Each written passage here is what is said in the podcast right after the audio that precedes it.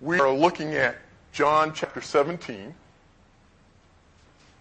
And John chapter 17 is the high priestly prayer. And I'm going to be covering verses 6 through 19. Now, in this high priestly prayer, there are three parts, okay? So verses 1 through 5, Jesus prays for himself. In verses 6 through 19, Jesus prays for his disciples. And from verses 20 through the end of the chapter, he prays for the church as a whole. Now, the reason that this has been called the high priestly prayer is in the 1600s, there was this Lutheran theologian, David Chaitrein. And one of the things that he noted is that when you take a look at Leviticus chapter 16, let's take a quick look there. Leviticus chapter 16. And let's take a look. Well, let's start with verse 15. When he slaughters the male goat for the people's sin offerings, and brings its blood inside the curtain, he will do the same thing with its blood as he did with the bull's blood. He is to sprinkle against the mercy seat and in front of it. He will make atonement for the most holy place in this way for all their impurities because of the Israelites' impurities and rebellious acts. He will do the same for the tent of meeting that remains among them because it's surrounded by their impurities. No one may be in the tent of meeting from the time he enters to make atonement in the most holy place until he leaves after and he has made atonement for himself, his household, and the whole assembly of Israel.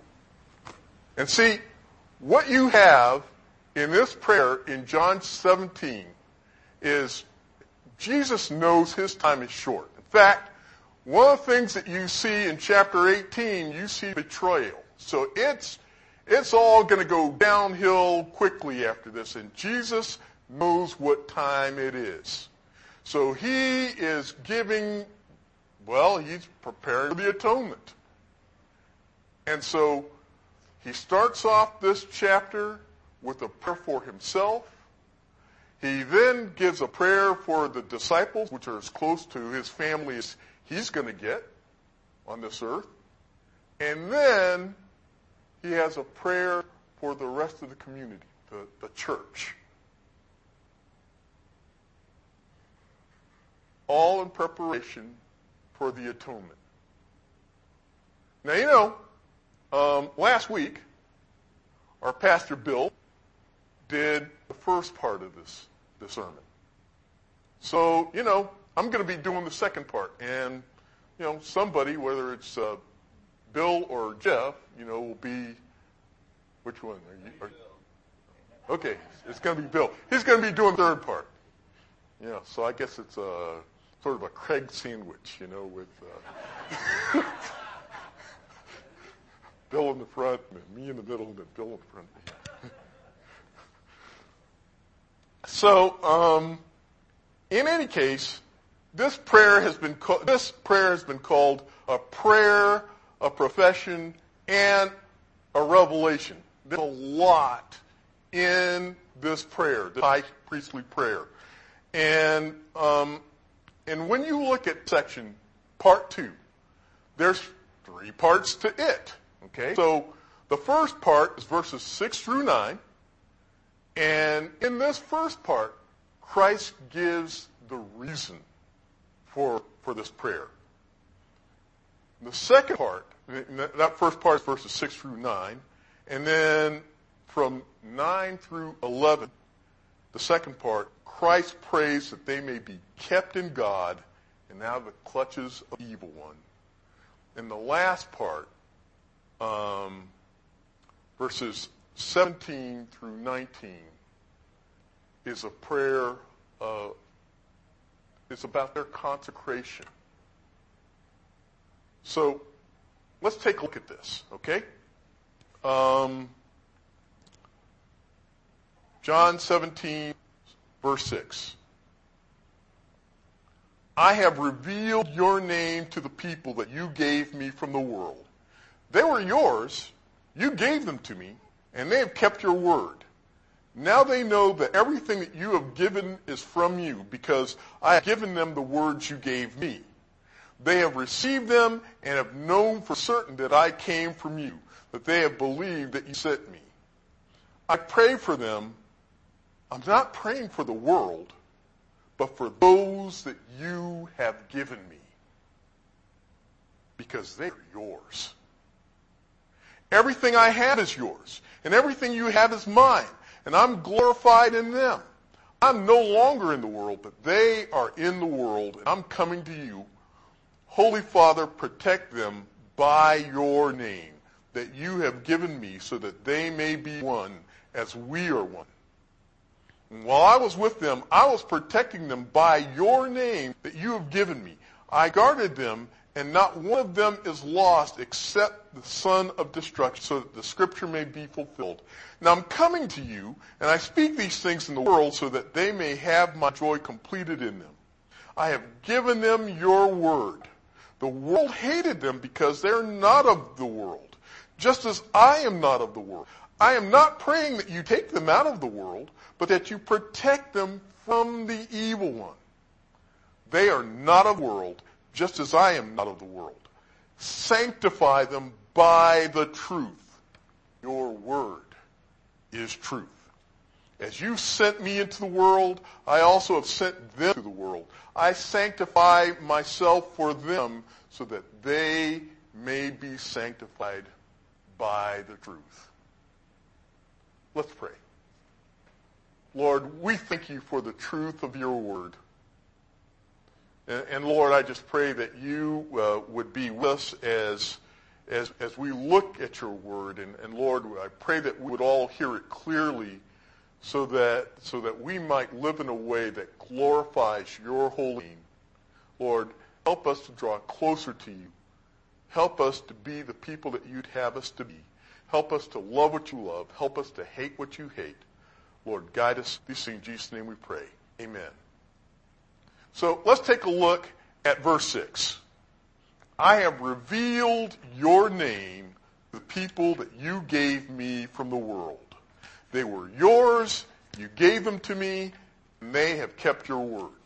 Now, you know, one of the things about verse 6 is it really kind of is a summary for all of the first part of this first section here. Because, you know, one of the things that he deals with is, the fact that he has revealed God's name to them, that God gave them to him, and that they have kept his word. And he, you know, goes into this more in depth. And one of the things I'd like to look at here is he starts off by saying, I have revealed your name. Now, you know, when you look throughout the Old Testament, you know, God has a number of names, and those are all of those things tell us things about God. But there's more to his name than just the descriptors, than just things that are adjectives that describe who he is or his character. Because his name, well, his presence is tied up in his name. Let's take a look at a few things. Let's go to Exodus chapter 20.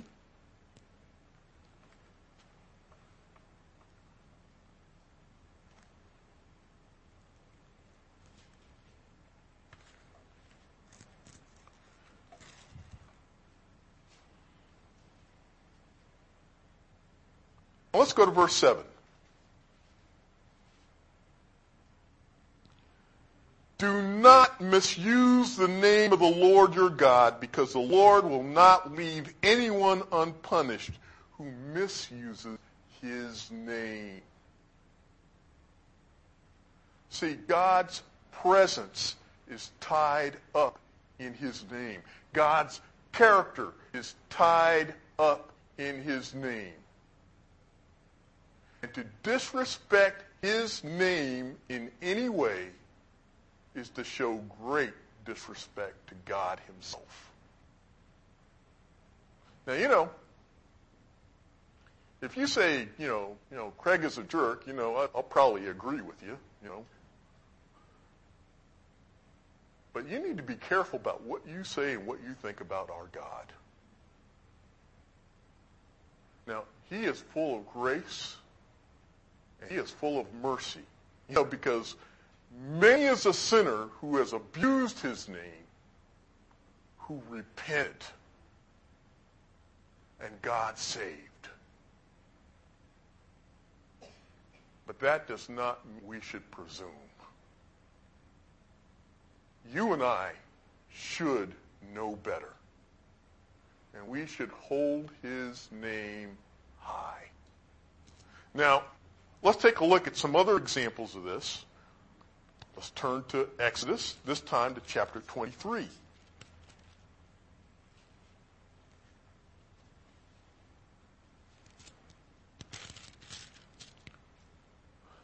Let's go to verse 20. I am going to send an angel before you to protect you on the way and bring you to the place that I have prepared. Be attentive to him and listen to him. Do not defy him, because he will not forgive your acts of rebellion, for my name is in him. Clearly, what we're talking about here is the angel of the Lord, okay? But there's more. So let's go to Psalm chapter 20. Oh, let's go to 2 Samuel first. 2 Samuel chapter 6.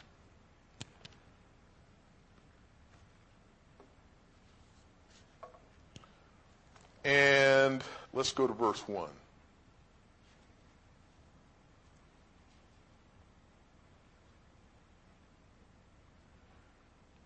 David again assembled all the fit young men in Israel, 30,000. He and all his troops set out to bring the ark of God from Baal, Judah. The ark bears the name of the Lord of armies or hosts, who is enthroned between the cherubim. He's called the name. In many of your translations, you'll see that name is capitalized. In fact, you know, there's enough places throughout the Scripture where, in the Old Testament, where he's called the name. Okay? Let's look now at Psalms chapter 20, verse 1.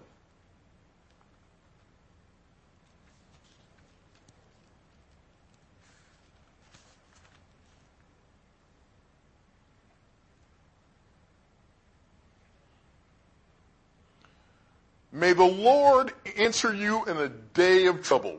May the name of Jacob's God protect you. Let's now go to Isaiah chapter 30.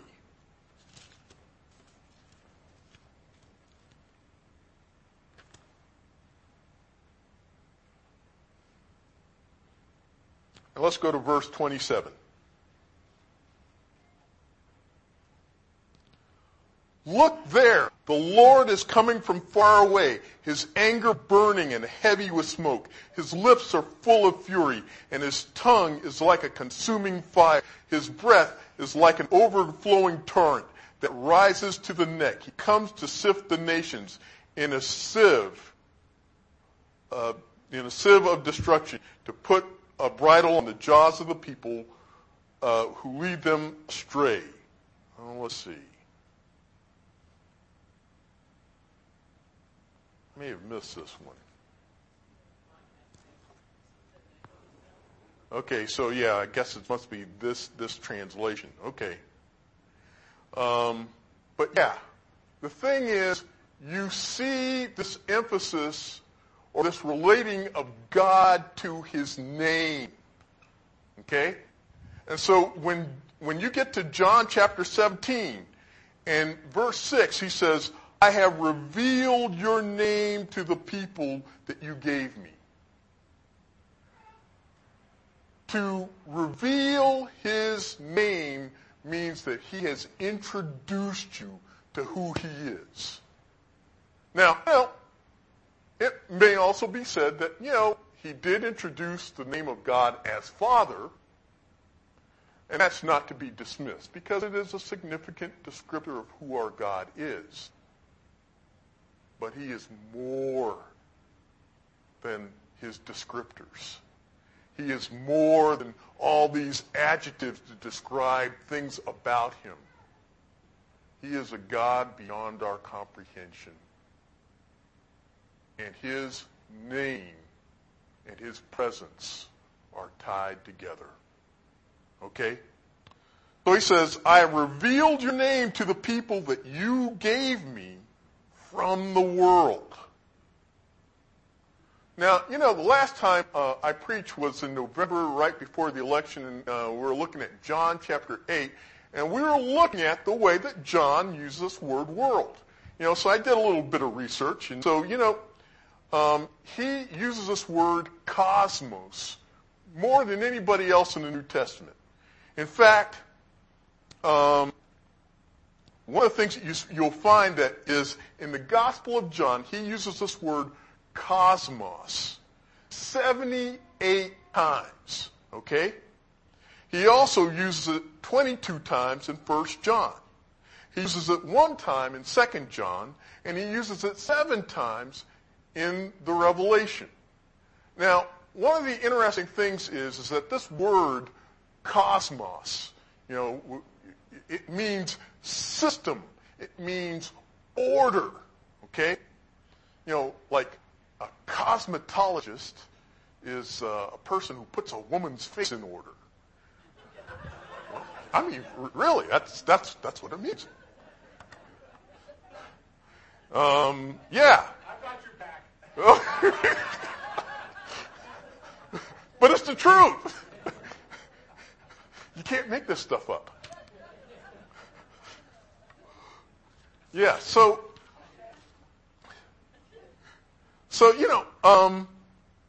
but it's talking about there's this order. There's a system.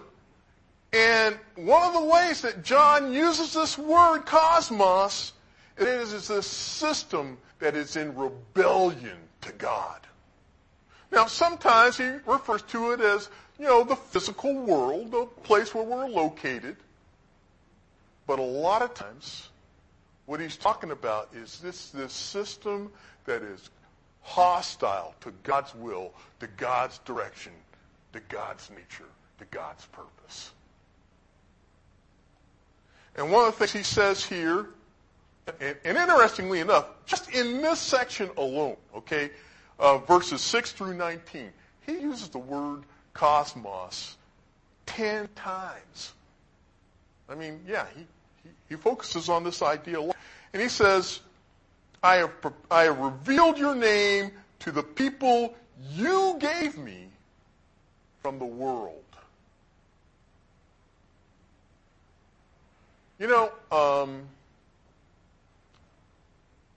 Before you and I came to Christ,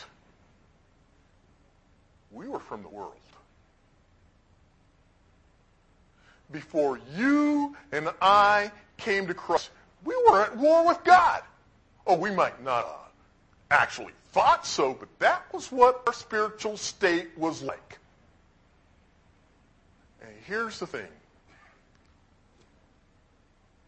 In his great love, in his great mercy, he chose you, and you, and you, and me. He chose us. He saved us from our rebellion, from our stupidity, from our sinfulness. He saved us from death. He saved us from hell. He chose us. Let's take a look at John chapter 15.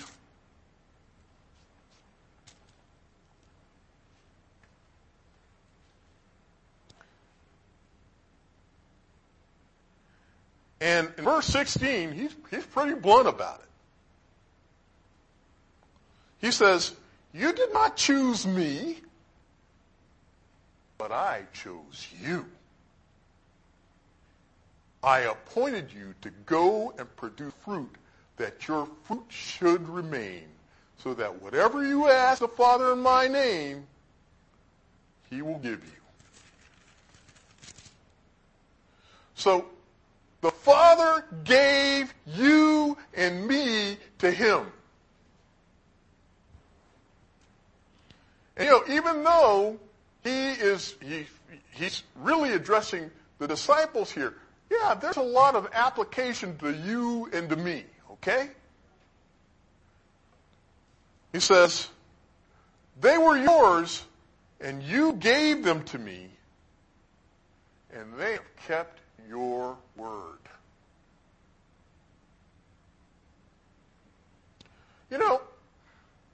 I was telling my Sunday school class this morning,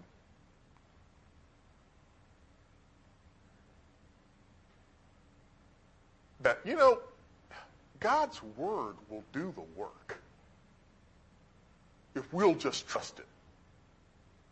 I remember when I was a seminary professor telling students that, look, if you don't think that you can preach the word of God well and you have to, then just read the word of God when you get in the pulpit and it'll take care of things itself. I had one of my students came back almost the next week. His pastor got sick, called him, said, hey, I need you to fill in for me this morning. And he remembered what I said. And he got in the pulpit, read the Word of God, and 2 people got saved. It'll do the work. Before I went to seminary, I was a member of Gideons International. And, I'm a firm believer in the power of the Word of God to change people's hearts, to change people's lives. And so I was a member of the Gideons International, and one of the great things that we would do is every month we'd get this magazine called The Gideon. And in this magazine would be testimonies of people who got a Gideon New Testament, or went to a hotel and got a Gideon's Bible while they were there. And God used that. He used his word to change their heart, to change their lives. Now, other things, if you keep his word, it'll keep you. Plain and simple. The best thing that you can do for your Christian life is just to read God's Word. And that doesn't mean that it's always going to be understandable because, hey, there's a lot of history, there's a lot of language, there's a lot of stuff there. But he works through his Word like nothing else. And one of the reasons that he's praying for these men is that they kept his word. What does that mean? Number one, they knew his word. Number two, they did what it said. Folks, if you're reading God's Word, that is a great and important thing. But if you don't do what it says, what's wrong with you?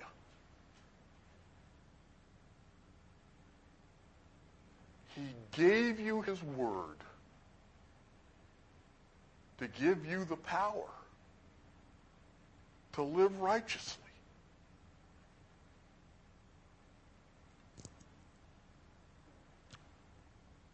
Verse 7.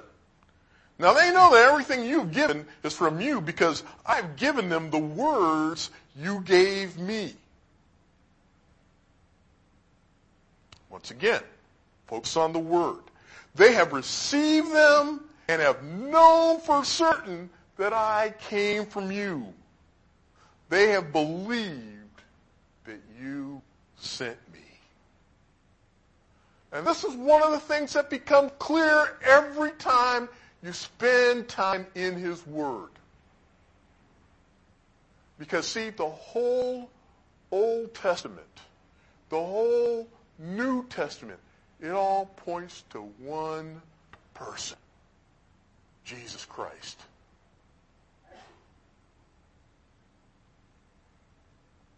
Verse 9,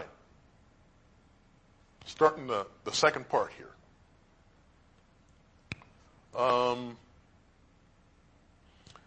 I pray for them. I'm not praying for the world, but for those that you have given me, because they are yours. So he's praying for his disciples, just as he prays for you and for me. But he's not praying for the world. Why? See, the world and the people of God are in conflict. The world, well, the world comes up with all kind of crazy ideas that are just simply opposed to God. And you are either with him or you're with the world. Let's take a look at James chapter 4.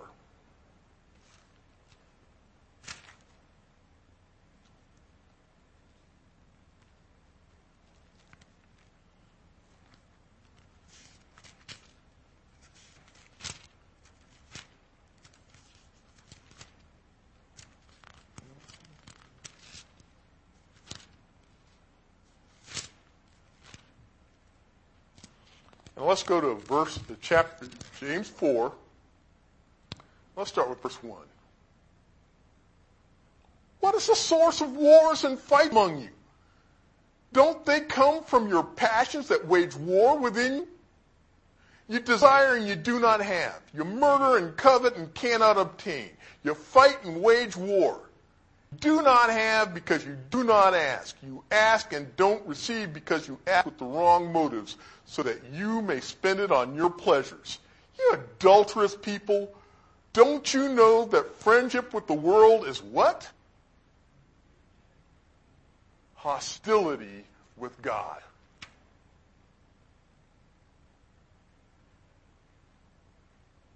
Folks, it's just as simple. Either you go with the world or you go with God.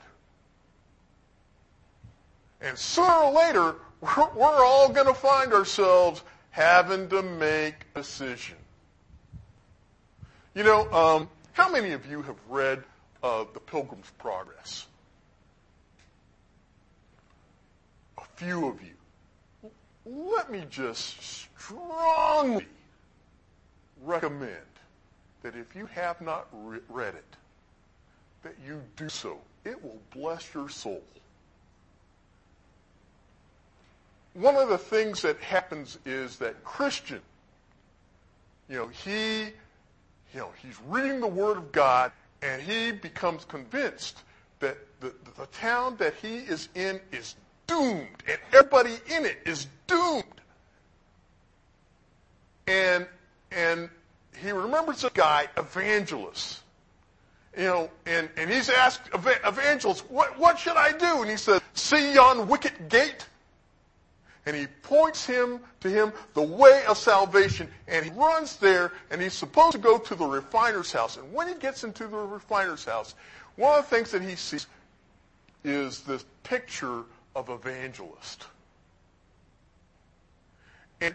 And Bunyan describes this picture of Evangelist as a man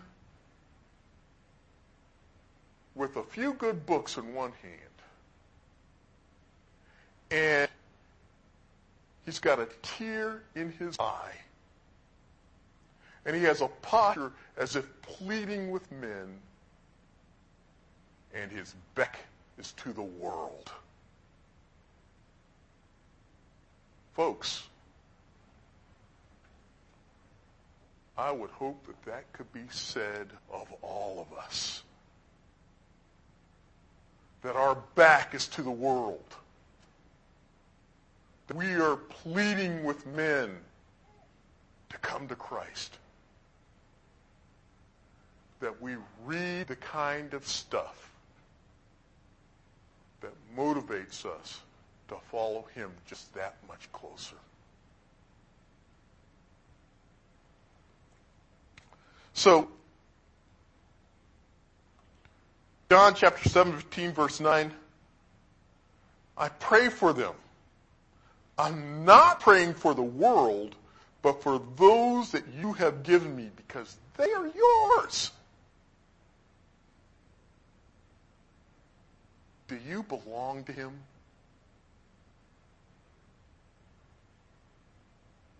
If you belong to him, you need to be in his word. And you need to be with his people. You know, plain and simple. You got one burning coal, it lasts only so long by itself. You put burning coals together, guess what? It lasts a lot longer. I'll tell you, last year, yes, I was spending a lot of time by myself, because, COVID and everything. And, that was okay. But you know what I missed more than anything else? It's being with God's people. And folks, if you don't miss being with God's people, something is wrong with you. Amen.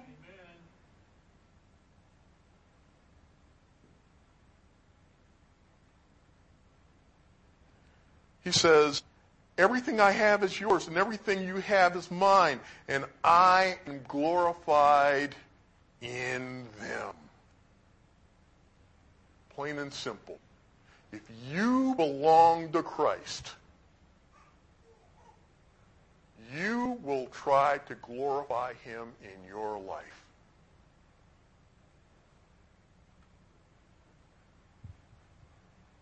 Trying to glorify him affects what you say. It affects what you do. It affects how you do it. It affects how you relate to people.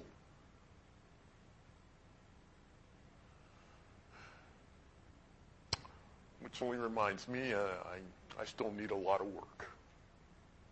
But I imagine you do too.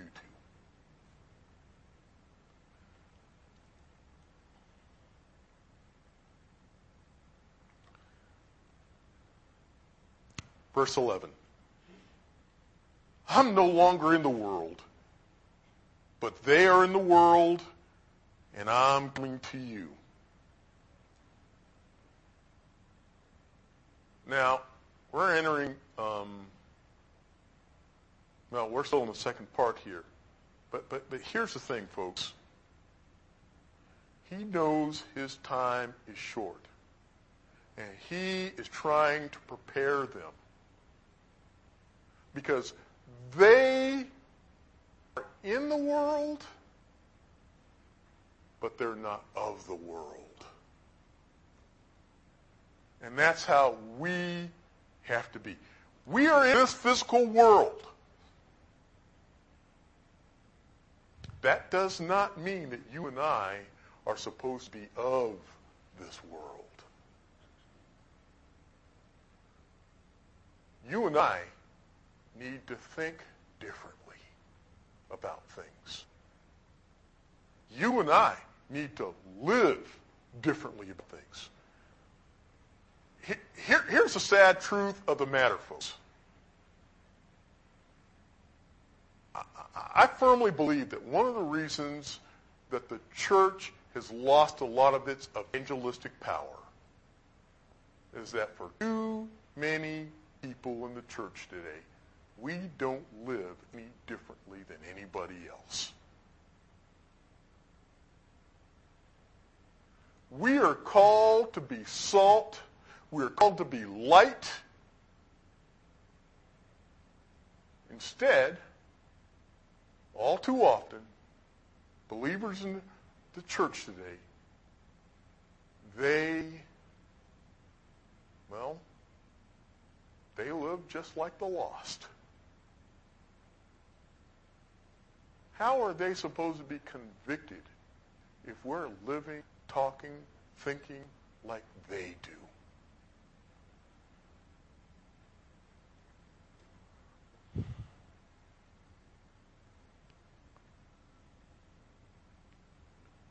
I'm no longer in the world, but they are in the world, and I'm coming to you, Holy Father. Protect them by your name that you have given me, so that they may be one. Once again, it's this idea of unity in the Spirit. If you belong to Him, one of the things that should just happen is that we should be loving each other. Let's turn to 1 John chapter 5.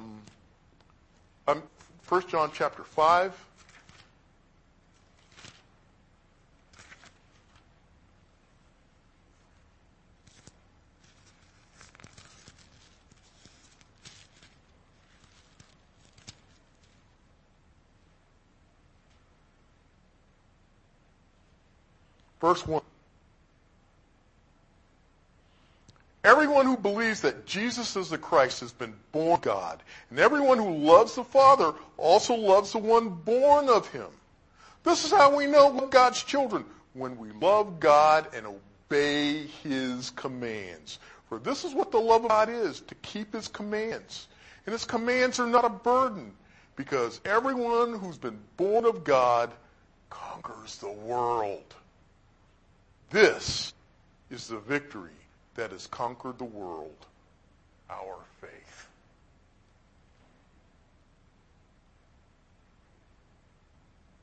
He wants us to be one. He wants us to have unity in his word, in his faith, in love.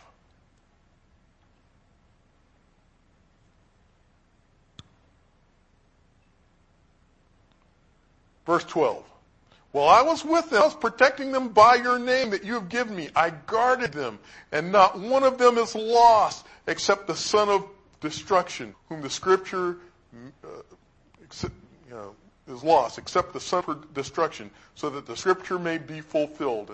And there's a number of prophecies, concerning Judas, like Psalms 41 verse 9 and Psalms 109 verse 8, that talk about being betrayed, about leaving his office and having another fill it, that sort of thing.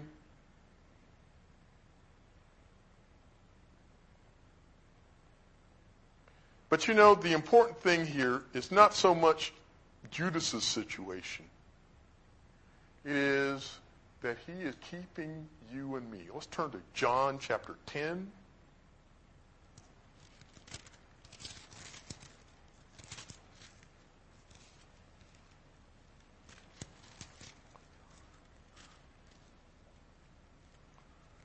Now let's go to verse 27.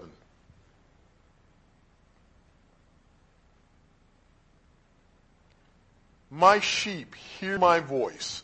I know them and they follow me. I give them eternal life and they will never perish.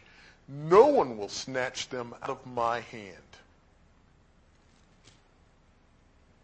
If you belong to him, he's going to keep you. Through all the trials, through all the storms, he's going to keep you. And you know what? You can't jump out of his hand. You and I belong to him. And he's holding on to us. If that ain't a reason thankful for, I don't know what is. Verse 13.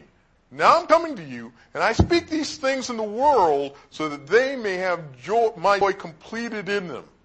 I have given them your word. The world hated them because they're not of the world, just as I'm not of the world. Now, let's take a look at John chapter 12.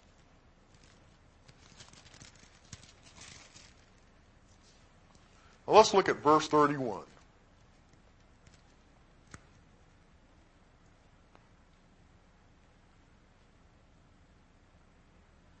Now is the judgment of this world. Now the ruler of this world will be cast out. Who's he talking about here, folks?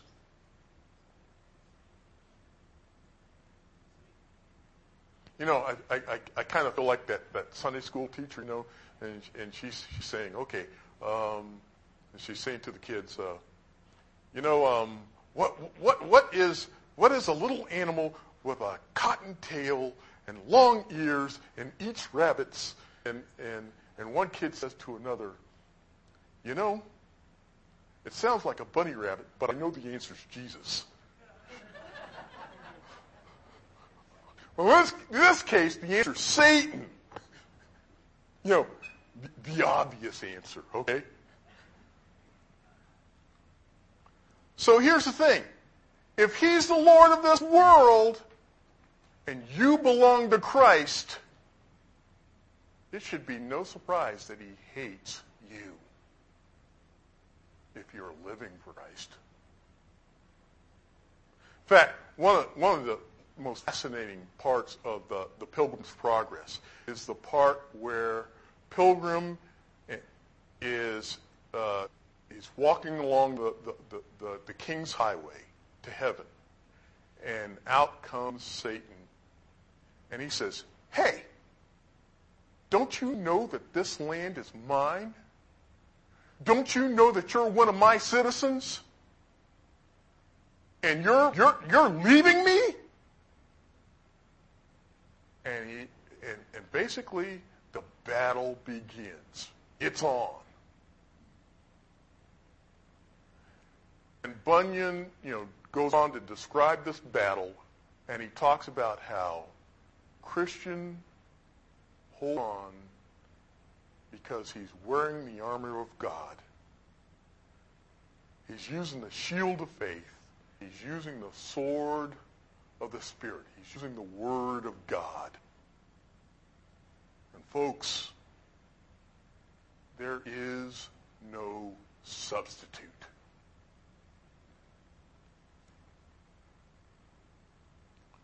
So, goes on and says, I'm not praying that you should take them out of the world, but that you should protect them from the evil one.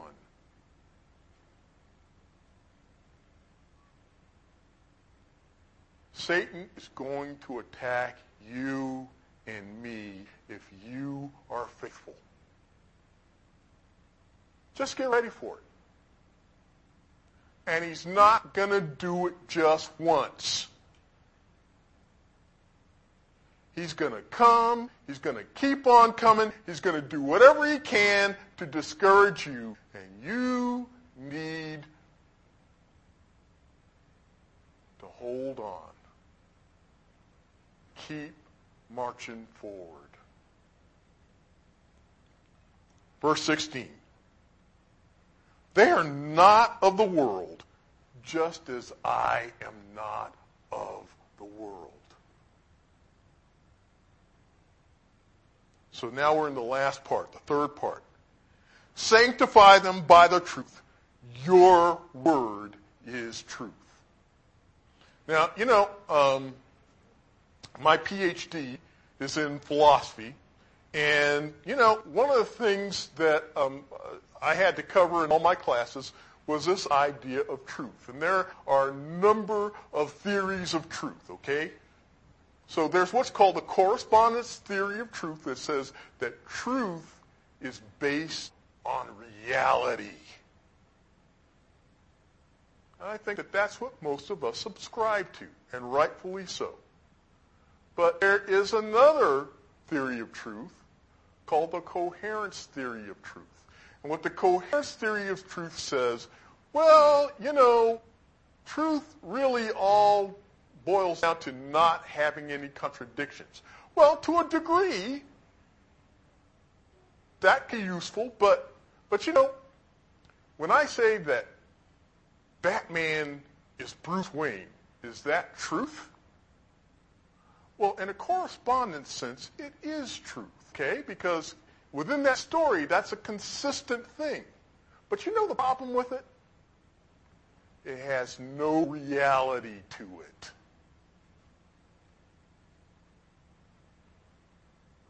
Then there's the pragmatic theory of truth.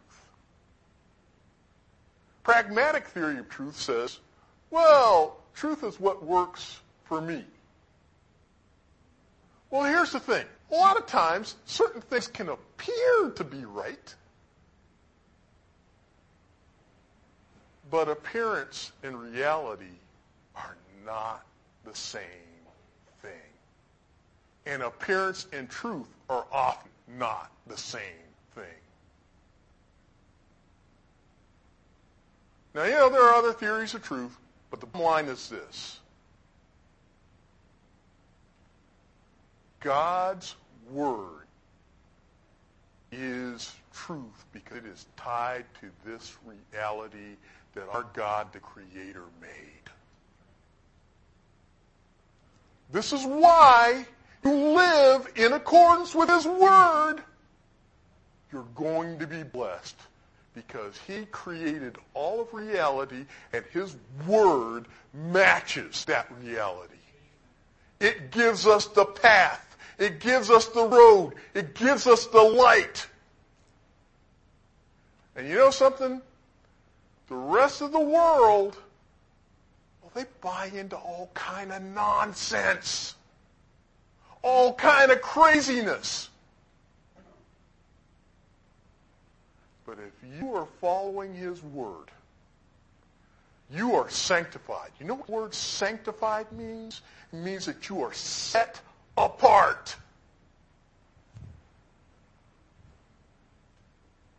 And we are set apart if we read His word and we do what it says.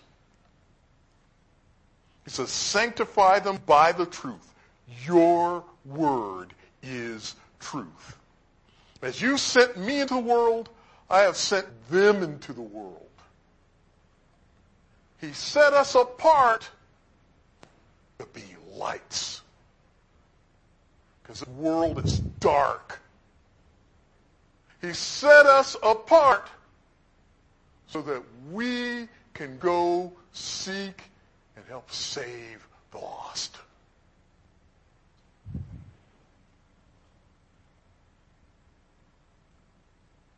I sanctify myself for them so that they may be sanctified by the truth. Folks, He is His word. He is His name. He is the way, the truth, the life. So here's the question.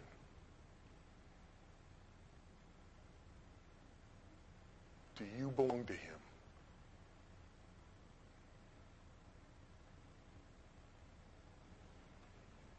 And if you belong to Him, are you reading His word? And if you're reading His word, are you doing what it says?